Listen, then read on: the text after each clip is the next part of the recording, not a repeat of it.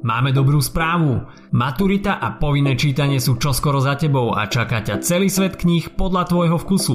Tento podcast ti prináša knihkupectvo Martinus. Maturita s hashtagom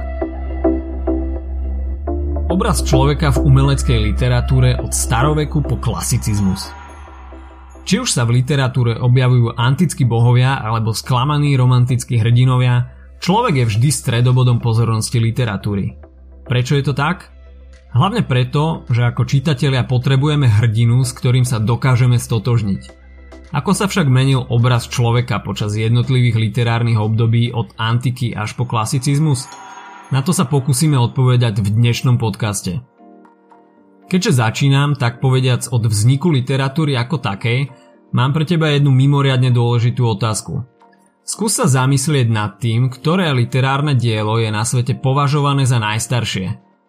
Ako si sa to už učil, či už na slovenčine alebo v dejepise. Takže 3, 2, 1... Ak si odpovedal epos o Gilgamešovi, si na dobrej ceste k úspešnej maturite. Tak či tak, počúvaj ďalej, aby si sa dozvedel viac. Začneme teda v staroveku, toto obdobie datujeme približne od roku 3000 pred Kristom až po rok 500 nášho letopočtu. Kde teda vznikala literatúra? Zmienovaný epos o Gilgamešovi priniesli Sumery, v orientálnej skupine kultúr by sme našli aj indickú, starobabylonskú a hebrejskú literatúru. Nám oveľa bližšie je potom antická literatúra, ktorá vznikala na európskej pôde, v starovekom Grécku a v rímskej ríši. Kým sa dostaneme ku Grékom a Rímanom, vráťme sa ešte na sekundu ku Gilgamešovi. Tento epos sa zachoval na hlinených tabulkách v meste Ninive, ktoré pochádzali zo 7. storočia pred Kristom, ďalšie časti eposu, ktoré sa dochovali, sú však aj oveľa staršie. Predstavme si príbeh Gilgameša v skratke. Gilgameš bol vodca Uruku, popisovaný ako despota.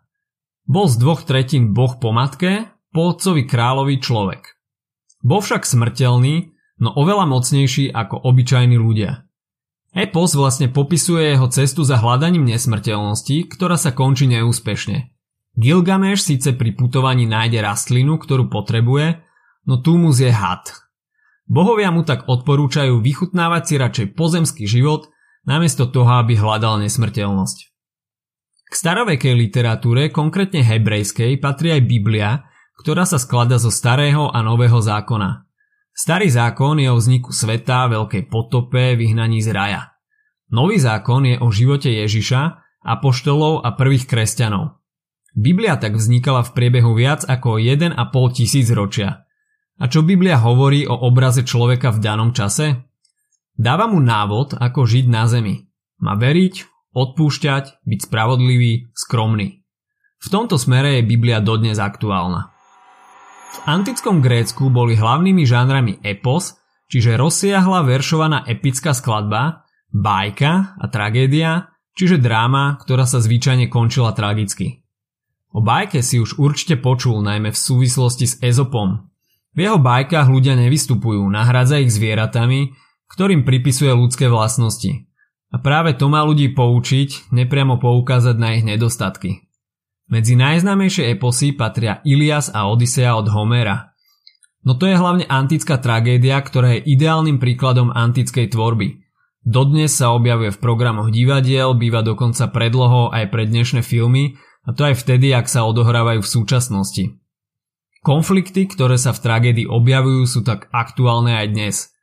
Najznámejšími autormi boli Aeschylus, Sophokles a Euripides – Antický človek vyzdvihuje mravnosť, vzťah k blízkym, keď nemôže žiť v súlade s mravnými princípmi voli samovraždu. Hrdinovia si vážili medziludské vzťahy a odvahu, ale aj osobnú slobodu. Charakteristický je boj s osudom. Veľkú úlohu v gréckej literatúre tiež zohrávali bohovia sídliaci na Olympe, ktorí často zasahovali do života ľudí a hrdinov, ako to bolo napríklad už v spomenutých veršovaných eposoch od Homéra – pre porovnanie, rímska literatúra síce nadvezuje na Grécku, ale bohovia sa znižujú k ľuďom a pomáhajú im. Jedným z kľúčových diel antického Grécka je Antigona od Sofokla. Synovia kráľa Oidipa sa v boji o trón zabijú. Jeho nástupca sa jedného z nich rozhodne pochovať ako obrancu vlasti so všetkými podstami, zároveň zakaže pochovať druhého, keďže ho považuje za vlasti zradcu. Ich sestra Antigona symbolicky pochová odvrhnutého brata, za čo ju král Kreon, jej strýko, chce zavrieť do skalnej hrobky. Nakoniec kráľa presvedčí veštec, ktorý hovorí o porušení mravných a božských princípov. Je už však neskoro, Antigona sa obesí v hrobke, je snúbenec a kráľov syn sa pred zrakom otca prepichne mečom a samovraždu spácha aj kráľova manželka. Kreon sa tak nechá na konci zatknúť a prosí bohov, aby spečatili jeho osud. Toľko z antiky a môžeme prejsť do stredoveku. Tomu sa budeme venovať ešte v samostatnom podcaste. Stredovek datujeme približne od 5. do 15. storočia nášho letopočtu. Na území dnešného Slovenska stredovek poznačila jedna dôležitá udalosť, ktorá sa stala v roku 863. Vieš o čo ide? Dám ti pár sekúnd na zamyslenie. Ak si povedal, že je to príchod Cyrila a Metoda, ktorí na územie Veľkej Moravy priniesli písmo, máš pravdu. Ako som už spomínal, tejto téme sa ešte budeme venovať v jednom z ďalších podcastov. Stredoveká literatúra sa delí hlavne na svetskú a náboženskú a datujeme ju približne od 5. do 15. storočia. Náboženská samozrejme v tomto období dominovala, a to najmä kvôli výraznému vplyvu cirkvy na život ľudí, ale tiež kvôli tomu, že veľká časť obyvateľstva v tom čase nebola gramotná. Církev vplývala najmä poukazovaním na to, že život je len dočasný a preto treba robiť všetko preto, aby človek mal čo najlepší nadpozemský život. To bolo spojené so snahou ľudí učiť sa, ako sa majú správať. V dielach boli tak napríklad aj ponaučenia a akési návody na správny život, ktoré boli súčasťou kázní. Okrem nich vznikali aj piesne, legendy alebo examplá, teda krátke epizódy zo života svetých. Literárnou autoritou stredoveku tak bola Biblia a to aj napriek tomu, že ju zaraďujeme ešte k starovekej literatúre.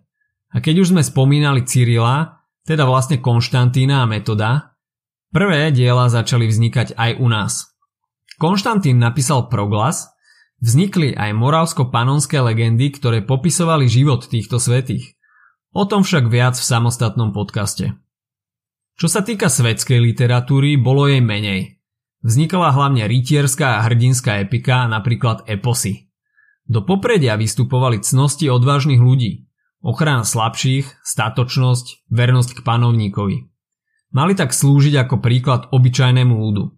Príkladom je napríklad francúzska pieseň o Rolandovi, pieseň o Nibelungoch z Nemecka alebo ruské slovo o pluku Igorovom. Po dlhých obdobiach staroveku a stredoveku sa veci dali do pohybu s príchodom humanizmu a renesancie, teda v čase medzi 14. a 17. storočím. Za všetko hovoria už názvy. Humanizmus vychádza z latinského slova ľudský, renesancia zasa z francúzského slova znovu zrodenie. Do popredia sa vrátili antické ideály, v porovnaní so stredovekom išiel posmrtný život čiastočne bokom a ľudia sa mali sústrediť na plnohodnotné prežívanie ich života na Zemi. Radosť a láska boli témy, ktoré boli odrazu nové a nesmierne dôležité.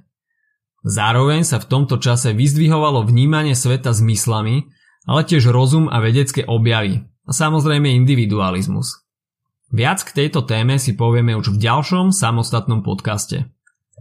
No bola by škoda nespomenúť najdôležitejšie diela tejto doby. Jedným z nich je veršovaná božská komédia Dante Alighieriho, zložená z troch častí. Peklo, očistec a raj. Básnik v prvej časti vstúpi do pekla, kde ho sprevádza Vergilius.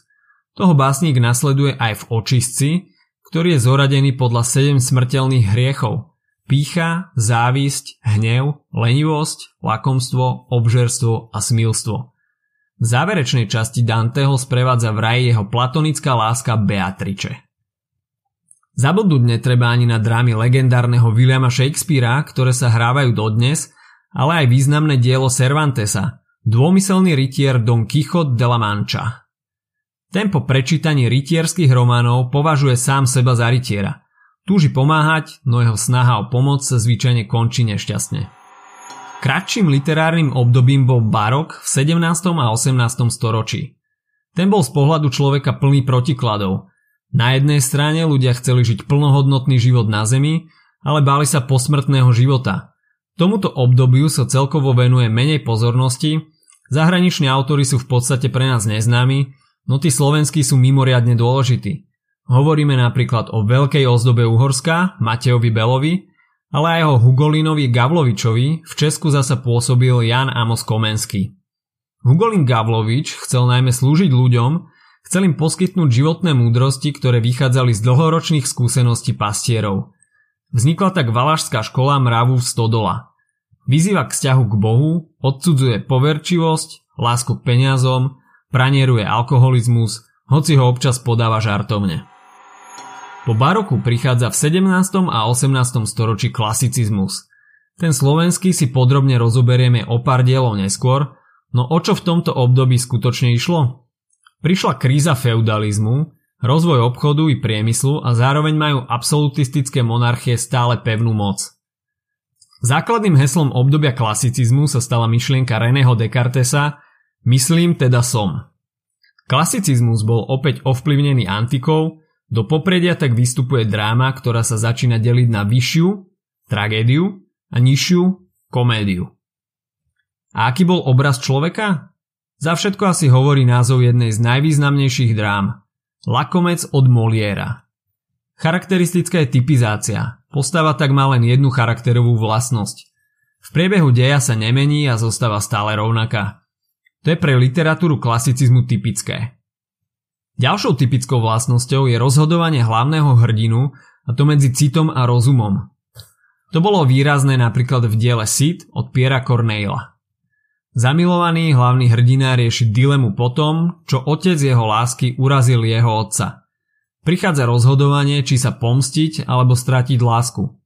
Berie do úvahy etiku, uvažuje o samovražde, ktorú odmieta.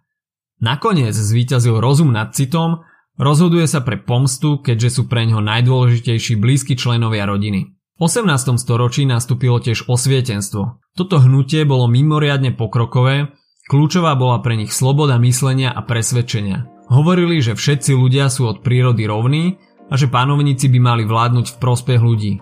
No ako som už viackrát spomínal, väčšine neskorších literárnych epoch sa budeme venovať v ďalších samostatných podcastoch. V tomto podcaste sme si tak zhrnuli, ako sa obraz človeka presunul od čas staroveku a antiky až po pokrokovejšie časy 18. storočia. Ak sa ti dnešný podcast páčil, nezabudni si vypočuť aj ďalšie epizódy Maturity s hashtagom alebo našej série hashtag čitateľský denník, v ktorej sme spracovali dve desiatky diel, ktoré by si mal poznať. Potešíme sa aj, ak nás ohodnotíš na Apple Podcasts, napíšeš komentár na YouTube alebo dáš odber na Spotify, aby ti nič neuniklo. A povedz o nás aj kamošom. Počujeme sa pri ďalšej časti Maturity s hashtagom.